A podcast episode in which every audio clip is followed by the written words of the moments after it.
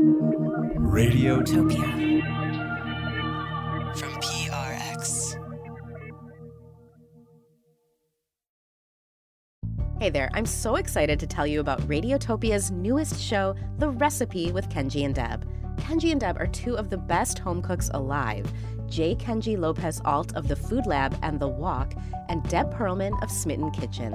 Two of my go tos to make sure I'm getting the perfect recipe for everything from meatballs to muffins. They're pros who obsess over techniques and essential ingredients, so you learn everything you need to create your perfect recipe. You can finally be excited to eat what you make, and maybe even impress your friends and family. Help us welcome the newest show to the Radiotopia family. Find The Recipe with Kenji and Deb on your favorite podcast platform starting February 26th. This episode is brought to you by Progressive Insurance. Whether you love true crime or comedy, celebrity interviews or news, you call the shots on what's in your podcast queue. And guess what? Now you can call them on your auto insurance too with the Name Your Price tool from Progressive. It works just the way it sounds. You tell Progressive how much you want to pay for car insurance, and they'll show you coverage options that fit your budget. Get your quote today at progressive.com to join the over 28 million drivers who trust Progressive. Progressive Casualty Insurance Company and Affiliates. Price and coverage match limited by state law. February 14th, 1998. Sixth grade. Dear Diary. Dear Jesus. Dear sweet asswad. Adults sharing the embarrassing things they created as kids. So I wrote poems about masturbation. Before an audience of total strangers. I feel like an idiot. I'm the only normal one in my entire family. Mom, you can't read this. These are the stories hidden inside the pages of our past.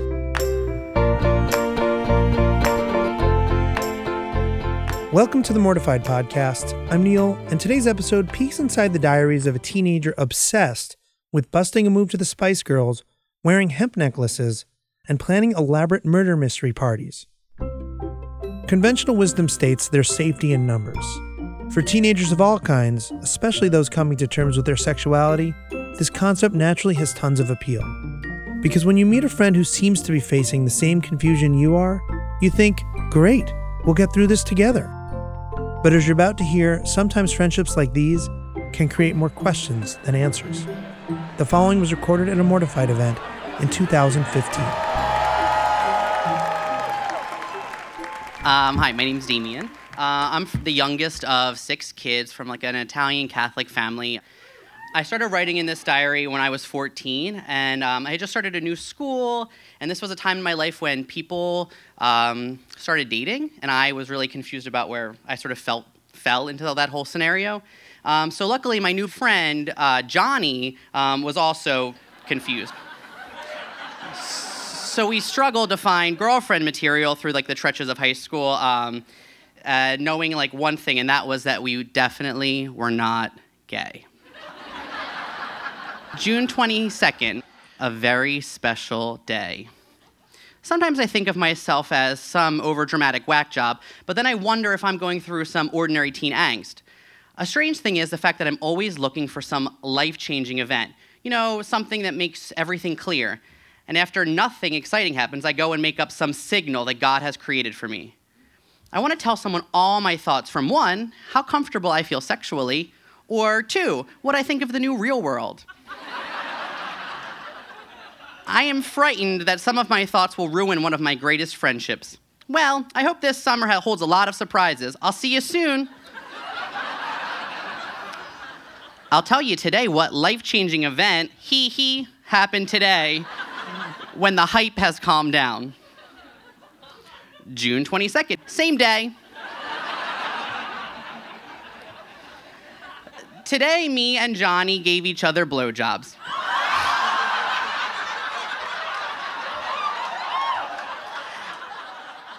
and jerked each other off. We kind of had anal sex, but not really, just kind of pretended. and it all started with me sucking his toes. You see, I was just kind of, well, a lot curious about giving Johnny a BJ. I have thought about that before, and we've joked around, but we've never done it. I guess sometimes I got the impression he wanted to as well. Then I wondered how emotionally it would affect me. So I became very happy for an opportunity. We decided we weren't gay, bi, or in fact curious. He said we were only doing it because it was put out there, and why the hell not? so I'll be honest, I've thought about men, yes, Johnny too, and I've gotten ill, literally, over the fact of that, because I love girls too, and my family is very homophobic, and I wouldn't give my family up for anything. But as much as I kind of looked forward to this day, sucking his dick, oh my god, it's like 12 inches. it was not. It was not. It wasn't. Wasn't that special. I felt nothing. Him giving it to me rocked. That's not gay because BJs feel good. I also feel no baggage as far as nothing being the same. I feel we're more comfortable. Yet, even though me giving it to him made me feel nothing, I'm definitely hoping for a repeat sometime. July 29th. So the blowjobs and jerking off have continued. We've referred to it as Joe, and it's quite an ordeal talking about it in code to people. But it's a lot of fun. I'm not sure it will continue though. Not that I'm not happy, but I'd like to end it nicely an all night Joe Fest. Do everything to get it out of our minds and make a new beginning. Frankly, I'm confused in Johnny's whole scenario. On another side note, where's my love life going? I feel so I, I feel so desperate, no joke. I really hate myself. I like me when I'm funny because I don't see me being taken seriously. It's like I want someone slash something special so bad, and it's like I don't know what I truly want. I want to know if there will ever be a girl I truly love and think is perfect, and she'll want me the same way. February 19th. Well, it's been months since I last wrote, but oh well. I have candles burning and Billy Joel playing. I just can't believe how awesome life is. Um, so at this point in my diary, um, Johnny's mom um, walked in on us and found us fooling around after school one day, and so we weren't allowed to be friends, and uh, or like they couldn't know that we were hanging out. March 11th, dear journal, I really need to rethink my priorities and all. I watched the Cider House Rules tonight. and it just kind of helped put things in perspective.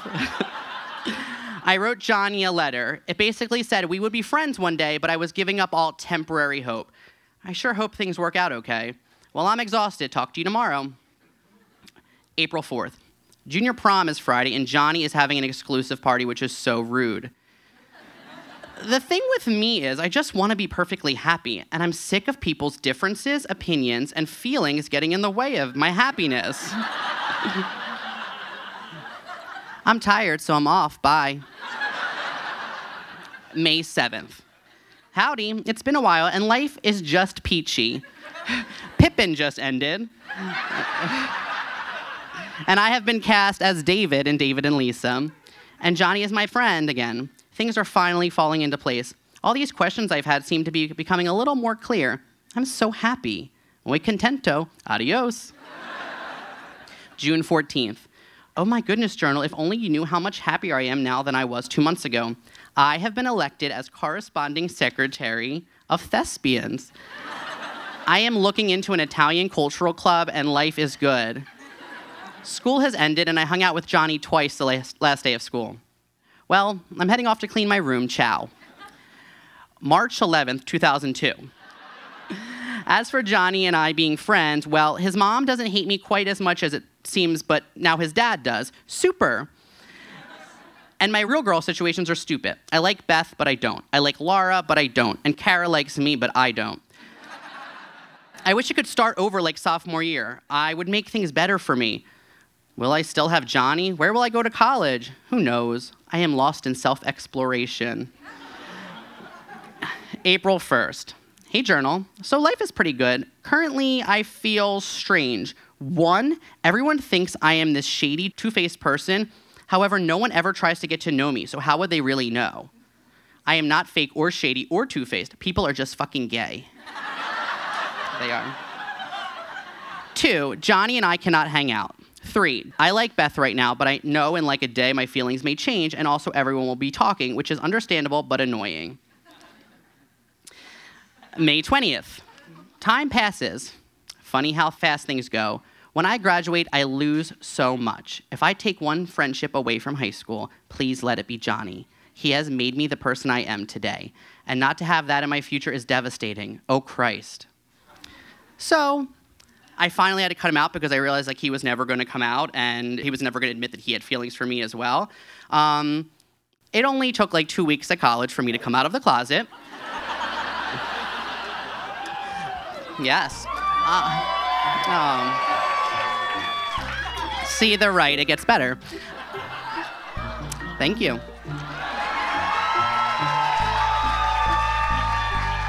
That was Damian, reading aloud his childhood writings with no embellishing, no exaggerating, just God given awkwardness. Recorded on stage at Mortified in 2015.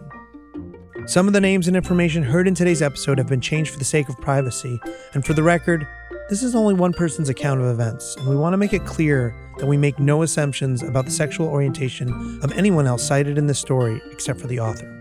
And stick around, there's more to the story as we chat with today's reader in our postmortem. Fide.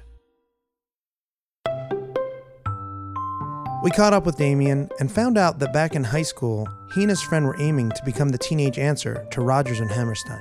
So we we're writing a musical based on Billy Joel's music, and I think we were just trying to construct a plot that like kind of fit into the music. This was actually years before Movin' Out became a huge hit on Broadway. We were really ahead of the curve, and I don't know that we had all of the songs we were going to definitely use, but we had talked about using the song We Didn't Start the Fire as some sort of like montage medley. Also, I think Scenes from an Italian Restaurant was the setup for the romantic storyline and like him meeting his wife. Hopefully, like the lead character's name was like Eddie, and hopefully her name was Brenda. Unfortunately, the friends never got a chance to see their creative vision through. We had to stop working on it together once his mom found us together.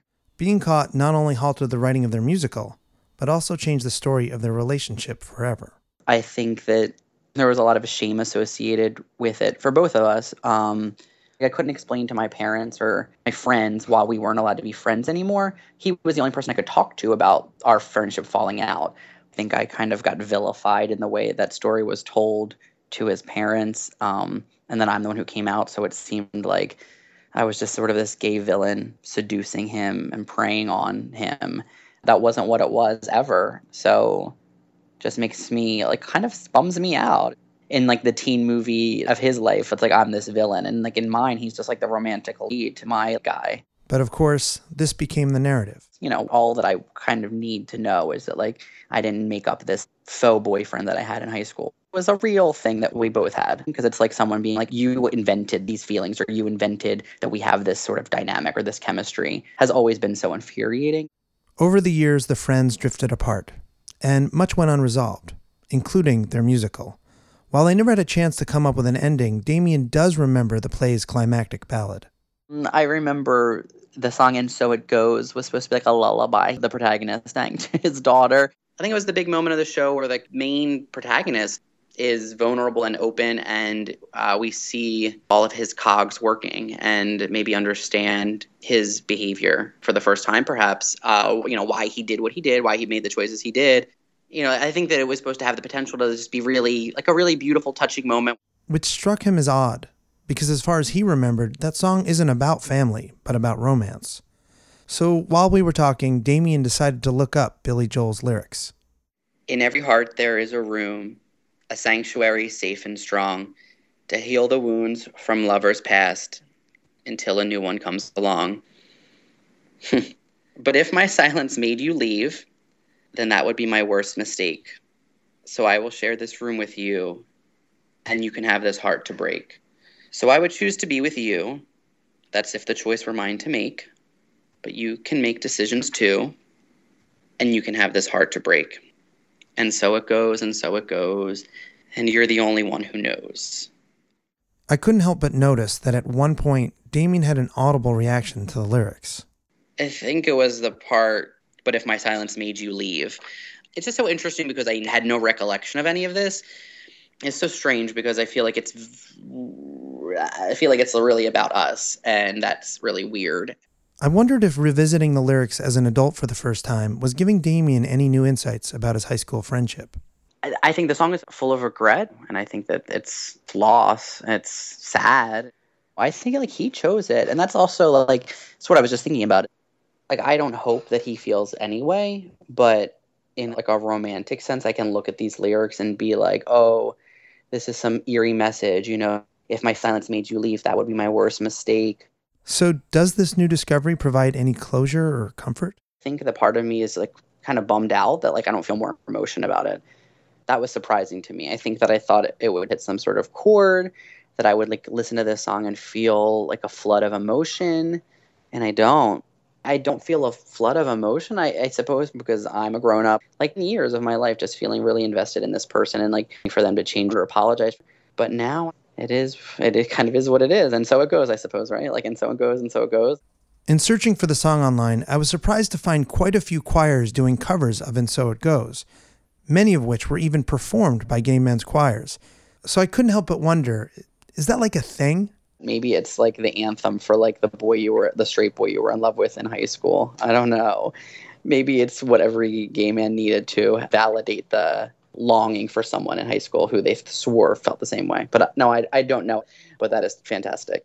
To carry us out here's a cover of and so it goes as sung by the gay men's choir washington d.c visit their youtube channel to hear a full version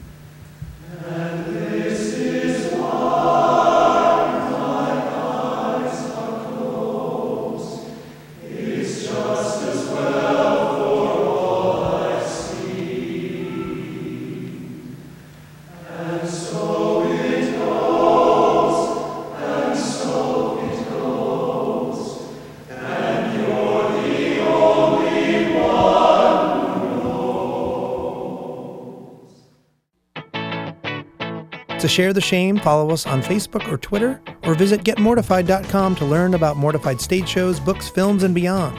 Click participate, and who knows, maybe you'll appear on a future episode of the series. Radiotopia is made possible with support from the Knight Foundation and MailChimp, who celebrate creativity, chaos, and teamwork. If your organization is interested in supporting our podcast, please email sponsor at radiotopia.fm. Our podcast production team for this episode includes Kathy Tu, Pierce Perselli, David Nadelberg, and myself, Neil Katcher. Music by Gordon Bash, Alex Burke, Adam Smith, and Snake Snake Snakes. Additional thanks to Jared Bogley, Kate Frolick, Marina Schifrin, Graham Fuchs, Melanie Merritt, Julia Wright, Christina Galante, and all the dedicated Mortified Live producers whose work make the stage show possible. Until next time, we remind you that we are freaks, we are fragile, and we all survived.